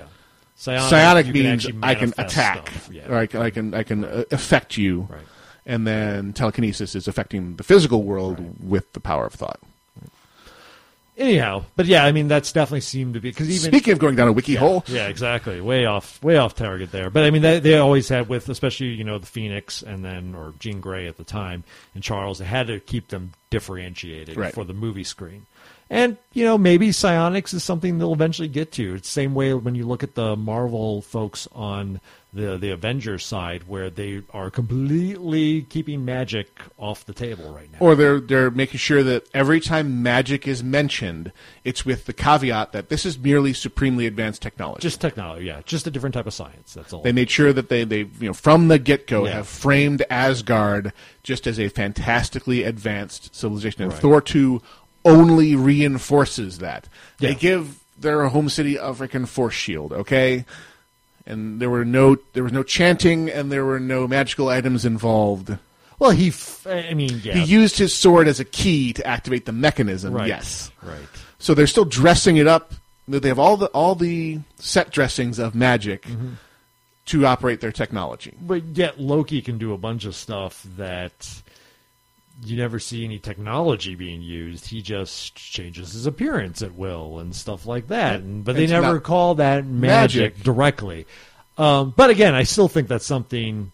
At some point, they may incorporate because, like I said, it cuts off a chunk of their universe. Well, And they same really- with psionics. And for X Men, that's a chunk. The Astral Pain has a lot of stories and a lot of bad Yep. guys and a lot of things that go on there. That if they cut themselves off from it, you know, They're they're limiting it, they're but hurting they it. also may be deliberately limiting it because they say no, we we have we have enough stories.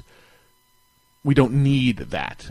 complication. We we got enough, you know, physical world bad guys. We got Sentinels. We got Nimrod. Nimrod. Um, this one I just can't get past the name. The guy was a complete badass and was I a, know. a great, but Nimrod. And I know, it's from myth and legend, and it's it has all kind. But that's not how Name is we use the Nimrod, word yeah. in the modern United States. So Yeah. Takes one of those, yeah. I mean, maybe in Myth and Legend somewhere, Jerk Nuts was a great, Exactly. great name. But if you named your bad guy that right now, you'd be like, let's change that. All right. Okay, so Uh. that was a lot of talk about X Men. We talked about that. Uh, It's actually uh, that reminds me of when they were doing uh, the Matrix films, the the hover chef, uh, hover shaft, hovercraft flying down Wow. the shaft. um, during production, in the original script was the Mjolnir. Oh, yeah. And when you watch Matrix Reloaded, they've redone the dialogue. It's, It's the it's- it's Nebuchadnezzar. just the hammer. Oh, it's just the hammer. It's the Okay, hammer because they couldn't get Mjolnir to fly because people are the what? Meow meow. Mm, yeah. wow. So they sculpted it uh, based on their target audience. Okay. So one of the other stories I wanted to touch on really quick was the fact that Emily or Amelia Clark was officially cast in the Terminator reboot. Amelia Clark being of Game of Thrones Mother of Dragons fame. Yep. Uh, is going to take on the role of Sarah Connors. And Sarah Connor. What was originally slated being kind of Terminator 5 is now Terminator, reboot. Everything old is new again. Which I mean, I I don't know. I'm I'm a little unhappy that they felt the need to reboot the series. Yeah. Uh, I thought they already touched on that a little bit with um, Terminator Three, which was basically I thought Terminator Three, even though it wasn't a very criti- critically or like money wise did well film, It made bank did a good, internationally. but it did a great job of really solidifying the fact that it kept the tone of the series. This is going to happen. There is no changing it. This is happening. Even though we have time travel, you can't stop Judgment Day. Yeah. Terminator- you can maybe move it a little bit. Yeah. Terminator 4 or Salvation. Salvation, yep. It felt like the writers watched a little too much of The Matrix. Yeah. And then kind of were like, well, maybe there's factions of robots, and the robots, some robots don't want to kill everybody, and some do, and blah, blah, blah. It's like, no, that's. Skynet. Skynet is the one that we're fighting. There isn't Skynet and a lot Kill of children. humans. Kill Yeah. humans. So, and now we have to reboot it, and And it, it's uh, another one. This is one that makes me sad, is because really, they stabbed Sarah Connor Chron- Chronicles in the face just as it was getting good. Yeah, where they told they they threw the total curveball of, "Hey, we're in the future now." Yeah. And John Henry is not at all what you thought it was, and like, what the hell just happened? Who's the? No, I don't. Oh, and you'll never get to see the end of that Mm-hmm. Never- story. No idea. Yeah. Um, so but they were clearly going somewhere with that. Um, but the uh, yeah, and so they've circled around to the no, we'll just do it over again. Yeah. Which I mean, so far all these reboots of Arnold movies have worked so well. The Conan reboot, which was god awful. and Jason then- Momoa couldn't save that. No, he was. I mean, he was not terrible. He just was in a terrible script. Yeah. Uh, and then I haven't even watched the Total Recall reboot.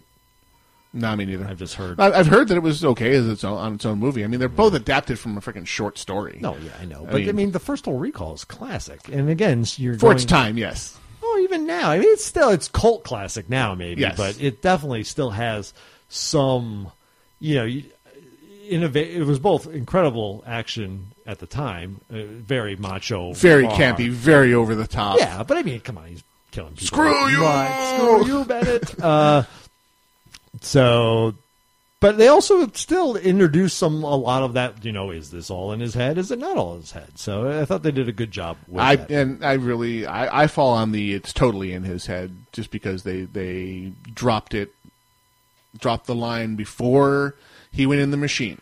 Mhm. They had the tech walk by. Yeah. Oh, blue sky on Mars. That's new. Well, that was the last little.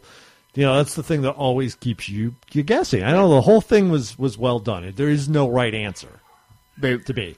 You can't. There's no way you can definitively say It was one way or the definitely in other. his head. It Yeah. definitely happened. So and it's good. and it was it, it was what it was. Yeah. Um, and really, I don't. my I've not seen it, but I'm, I'm given to understand that mm, not a lot of that is in the new version. no, uh, it's it's yeah, I don't know. So, anyways, not a lot of evidence that it's there. The Terminator universe to me is such a rich universe that you don't have to just redo the same story and have it again of the Terminator coming back in time trying to kill Sarah Connor. It's like we have we've seen that story. There's a lot of other things we could explore. They tried to do it a little in Salvation. I just think they went off the rails a little bit from the core just darkness of the movie Yeah. that I think you could get back to that. I thought Sarah Connor Chronicles did a better job of it, and you don't I mean, need to reboot. They need to think smaller, I think, because you could you could totally make an action movie about nothing but the assault on Skynet's facility that leads up to Reese traveling back for the original movie. Sure. And the there, there's a whole action movie right there, and you already have all the um, backstory done. So you don't need to waste a lot of time saying, you know, who's who, why are we here, why are those robots trying to kill us? They can just- we can drop Yeah. you in with a minimal intro and saying, the final assault on Skynet has begun. The following three MacGuffins must be completed before our heroes can access the time travel device. Right. And go. And those things that you where you expect you show up for one movie and you get another. Yeah, but I mean, unfortunately, Michael Biehn is an old man now, And that's where lookalike actors come in. You got to get a young guy in there, unfortunately. I but- mean, and I mean, but if, they, but if you can reboot a beloved franchise like Yeah, sure. Trek sure, sure. successfully with all brand new young actors, then you it can absolutely be done with any franchise. Right, and maybe and may, maybe there's some twist on it that they can put in, like they did with Trek, where it's an homage but it's different and that D- type but of they thing. deliberately gave themselves the mechanism of we're going to tell different stories without destroying Right. your beloved existing stories. Ooh, alternate timeline and go. Yeah, yeah. and they managed to cram that all into one really badly worded scene and got through it quickly in the original film and just, okay we're done now we're in, we will never speak of it again and then they spoke of it again in the next one where they go and talk to old spock about khan it's like come on guys Yeah, like, let go. but it made because of what they were going for with the deliberate almost one-to-one mirroring but with reversed roles that they went for for this movie versus wrath of khan Yeah. they needed that input so spock could know exactly what he was up against No, I don't know. I mean, my only I have very little issues with this with the the newest Star Trek, other than the fact that Khan to me was a pretty sympathetic character. Totally. Like, I got his motivations. I got what he was doing.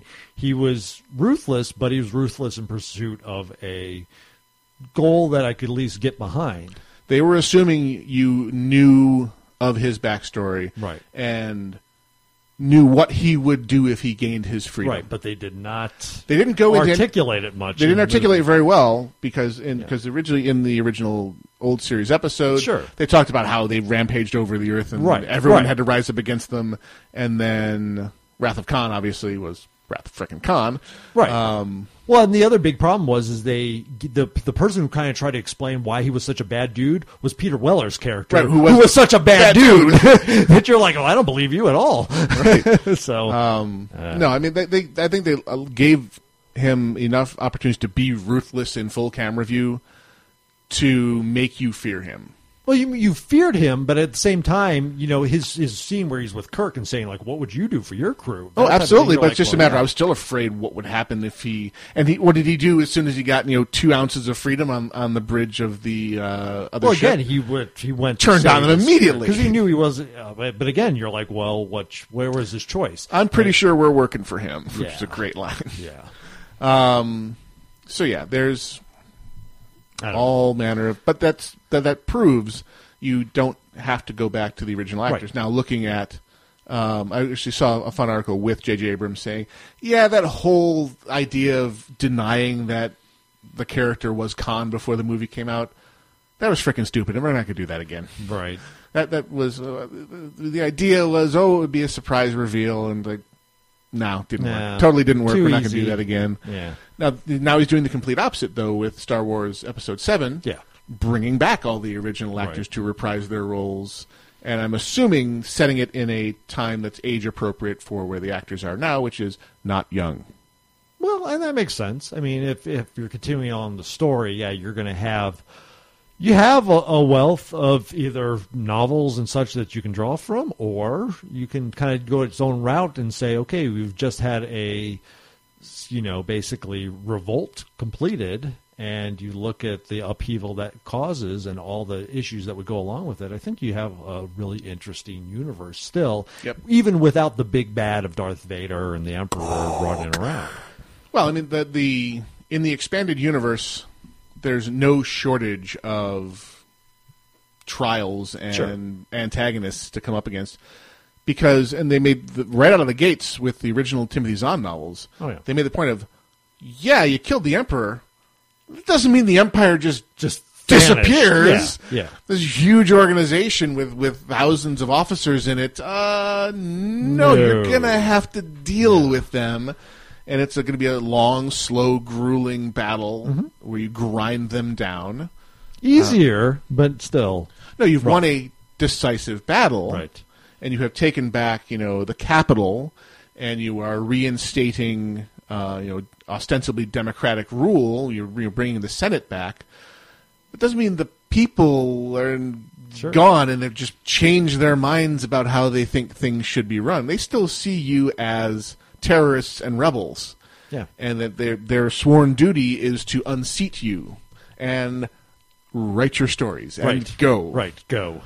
Um, you know, then leave behind you know minor people like Mara Jade, Right. With, with perhaps Well, and you have, of course, like the whole the dark side of the force and all that stuff. And so it you- just doesn't evaporate. Right, it doesn't matter. Well, I mean, it even even throughout all of the Star Wars literature and stuff, it, and and movies and and everywhere else, you always see there's a balance to the Force. Right. So if suddenly you've wiped out all the Sith, you've now created an imbalance on the light side that needs to get reshifted. Yeah, but I mean, I thought that was one of the the cute things that Lucas did. Mm-hmm.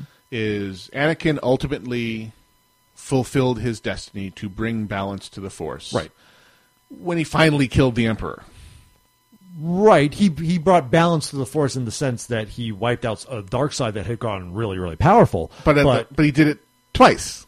He brought balance to the force in that the light side was way dominant. Sure. And he helped Palpatine rise up, rise up, and balance, and then tipped it the other way. Yeah. And then tipped things back. What state he left it in? Yeah. Who can say? But the obviously the light side welcomed him in. in- So he got he's- to- he got to be a glowy force Right, ghost right. when all was said and done. got to say you get a point and you, You get a point. point. Ah, balance And- to the Force. Yeah. Yay. Midichlorians. Anyway, not going to forgive you for that one, George. Not going to forgive you. so That's what he, he needs a scene in episode seven. where he goes, What about the mid? Shut your mouth. Shut your filthy, You shut filthy your mouth. dirty mouth. Those Well, things that the the High Council group hallucinated about the existence of and turned out was not true Yeah. at all. Ever, ever, ever, ever, ever. Not going to speak of it Yeah. again. After thirty years, we've disproven that theory That's right. completely. Remember back when we thought it was microorganisms that Yeah. brought us force? this little sucker right here, he's got a bajillion of them in him, and he can't do a single force trick to save his life. Mm-hmm. Midichlorians is complete bull. Midichlorians. uh, Red Cyclops. Yeah. Ah, so yeah, we'll see what JJ does with the bringing back the proper old cast rather than recasting them as young people. Man's, the man is all over the genre like a rash, and I have a hard time really finding fault. I mean, Super Eight was kind of meh. I didn't. I didn't watch that one. Yeah, it's it's okay. Yeah. It's got a real Goonies and ET vibe Yeah. to it because it's kids on the Kids. cusp of puberty, discovering friendship and girls and a giant monster all at the same time. So, um, it has the the, the Amblin, you know, ET feel to it. Sure, sure. Um, I just, I just, I remember it being very successful in the theaters. I remember saying, "Oh, this is the must go see movie," and I finally caught it on streaming. And I don't know if I was just tired or in the Yeah. wrong mood. I'm like, uh, just give me a clear shot of the damn monster, will you? This is, is this Cloverfield? Yeah. Oh wait, same guy. Uh oh. Uh, row, never gonna see the critter. Right. Um. So, is he's not all hits all the time. No. Last episode of Lost, um, but more hits than misses. I think. Sure. No, he's got a lot of cred built up now as well. Yeah, let's hope he doesn't squander because you know, yet another beloved franchi- franchise has been entrusted to him. Well, like I said, he's got this one has a lot of a shot because you know the last offerings in it were not the greatest. So he's shooting it on real sets. Ooh, yeah. I what mean- are those? I know they've. You saw the model or not? The- the fo- the one-to-one scale- one to one scale Millennium Falcon. That's Holy like, that criminy. bodes very well. Yeah. where they're choosing to spend their money. It's awesome. That is the coolest thing. Phoenix I have Comic Con. ever I seen. want to see that here in like ten years. I want to see ship that in. Yep. Bring it in a piece at a time. Right. Actually, if they were smart, they would build it in a location that it could uh, like build it attached to Disney World. Yeah. Film their scenes and then open, the Open the doors. attractions. That's right. Why Disney? You can send me a check for the idea, seeing as you own them now. Why are you not doing this? I'm sure they're like, we have enough money that if we wanted to, we could hire an army of people to carry it by hand across the country to Disney World. Or just sculpt another one out of butter or something. yeah, we will make it an ice sculpture that will have to be recarved every six hours, Mhm. and that's how much money we have. We can do that. So, from uh, last thing from the research said before we call it a Yep. shoe, yet another in this whole realm of new ways for us to get entertained. Yeah. So, we've been looking at and hailing Netflix and Hulu and the like for their efforts to not only you know deliver what Hollywood and you know television networks have to offer, but to make their own. Create their own. So Hulu, you know, we have the Awesomes on Mm-hmm. Hulu, and we have we had Lilyhammer, and we have the upcoming Marvel on, uh, and we had House of Cards, House of Cards, uh, uh, Orange is the New Orange is Black. Um, the New Black, all the original programming that Right. Netflix is getting into. Netflix is also looking at starting to deliver content in 4K. Oh, wow! kiss your bandwidth cap goodbye at Yeah. that point. Uh, when is Google Fiber coming? Not Yeah. fast enough. Kiss your bank account away if you have to buy a TV now to support that. I'm go- I just was finalizing my plans to go to Consumer Electronics Show and the uh, New Media Expo and Podcast Awards, which are right next to each other Yeah. conveniently this year.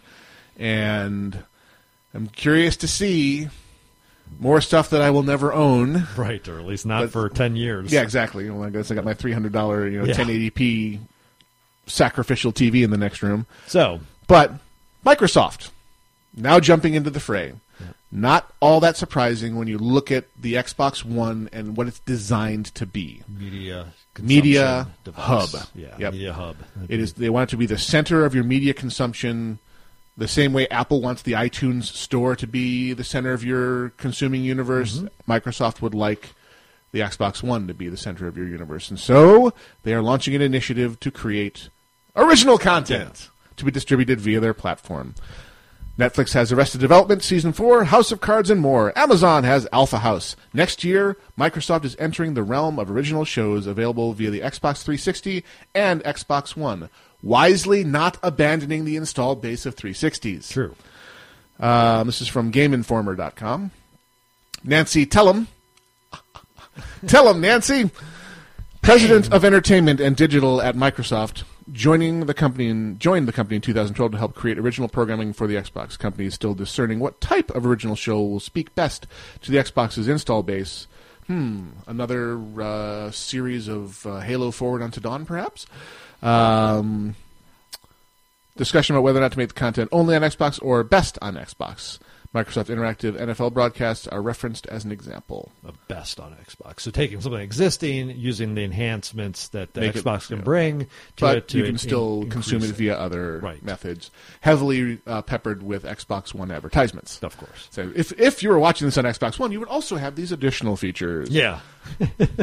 Ads. Uh, yeah, it's- it's exactly. So uh, I'm going to give them their money making idea now, and they can thank me later for this. Send their checks to PO Box one oh three five zero three. Hire Felicia Day to make a program for it. Oh hell yeah! I mean, they're they're they're talking about their biggest issue is trying to figure out because the Xbox still is mainly a gaming console, whereas Netflix you can get a, on a wide variety of devices. So it's easier for them to just make a show that's a good show, but it doesn't have to cater to a specific audience because there's people that are consuming this now on- everywhere. They don't even need to ever do anything original. Just take some of the stuff they've created for Geek and Sundry, right, and make Xbox only episodes. Right. That's what I. That's if they need to focus on gamers, and because it's such a tricky proposition. But the person that has hit it so far the best and created a YouTube network that is successful has been Felicia Day. By you write Give her a large check. lot of money and say make us exclusive content, and you have a built-in fan base that would come to your box and start watching stuff solely. Probably you could get people that may only buy an Xbox just so they could watch that. Now, keep in mind, you will not be able to buy her content. You'll be able to license it from her, which Sure. I find very ironic, uh, this being Microsoft. But one of the things I admire most about uh, Felicia and her early efforts to get published and get on Mm-hmm. Mhm. the air was her steadfast refusal to sign away her rights to her own right. creations because she was m- frequently offered large amounts of money up Yeah. front to develop the guild and develop other content and just sign right here and we own it right and she's like no no not going there whoops sorry about that yeah, music going back went to the wrong place there Yeah, I know she eventually did do a partnership with Sprint.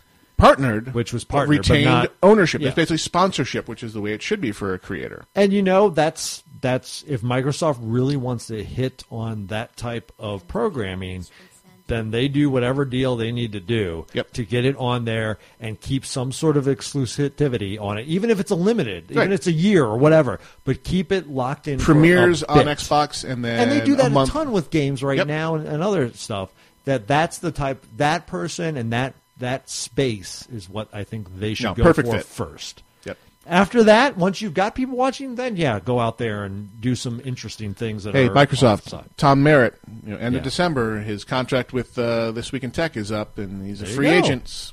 There you get, go. get him on your network right now. there's a lot of lot of there's there's the you know the casualties of G4 shutting down. I mean Mhm. you have you have options out there to get things that aren't just moronic when it comes to the gaming audience. Yeah, and that's what I think you got to shoot for. All right. All right. Unplanned interruptions and children aside. Smoke from the computer. what? Hey, details, details. You have been listening to Casually Hardcore, live on Alpha Geek Radio. You can find us all over the web. We are on the Facebook. Just do a search for Casually Hardcore or a search for Alpha Geek Radio. There's separate pages for the network. If you want to get updates of when anything is going live, follow the network. If you want just information about Casually Hardcore, the show, like Casually Hardcore. You can just find us on the Twitter. We are Alpha Geek Radio for the network. Hardcore Casuals is the Twitter feed for the show. I am on there as Gnomewise. He is on there as Izzy Grail. That's I Z Z Y G R A I L. Uh, send us the emails to the show at alphageekradio.com. That's the show at alphageekradio.com. You can use the tunein.com app to listen to us on your mobile devices, and there are many that are supported. Just follow the link on the front page of alphageekradio.com to tunein.com. You see the list of supported devices, all kinds of set top boxes, smart TVs, mobile devices, heck, even Blackberries. Or you can simply point your mobile browser to mobile.alphageekradio.com for a quick and easy way to tune in when you can't be near your computer but you want to listen to shows live. Speaking of live shows, just click on the shows tab to see the ever increasing list of live shows that are on the network and the ever increasing list of 24 7 shows. Tune in any old time and you're likely to find something that hits you in your happy place. Or does that sound too dirty? Hmm. Hit it again. Yeah, baby, yeah! I know that was actually watching that last night. The uh, Austin Powers. Austin Powers? Yep. Yeah. Watching the Doctor Evil meeting Scott scene. Yeah. Hug. A hug. Hug. Get away from me, you lazy-eyed freak! I'd forgotten how much fun he was in that role. But anyway, so keep an eye on the uh, front page of alphageekradio.com. We are haven't finalized what shape uh, our uh, winter hiatus will take. uh, finalizing plans for travel to Vegas for CES and the New Media Expo and all that fun stuff, Mhm. and travel to see family and all Yep. kinds of New Year's stuff. So once we have that sussed out, I will put a post on Alpha Geek Radio, and you will know when to tune in for live, what special events we may be doing, and when we will be missing our regular show times. So happy holidays to all of you. In case for some reason we leapfrog over the holidays Yeah. before we come back If to you, this is the end, then have It's a half the hour. end, man. If it's not the end, then we'll see, We'll you see you next, next week. anyway, I have been no mice. and I've been Grail. And we are out of here.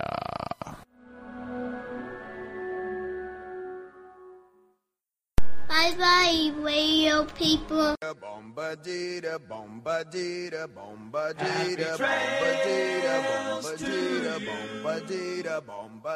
Until we meet again.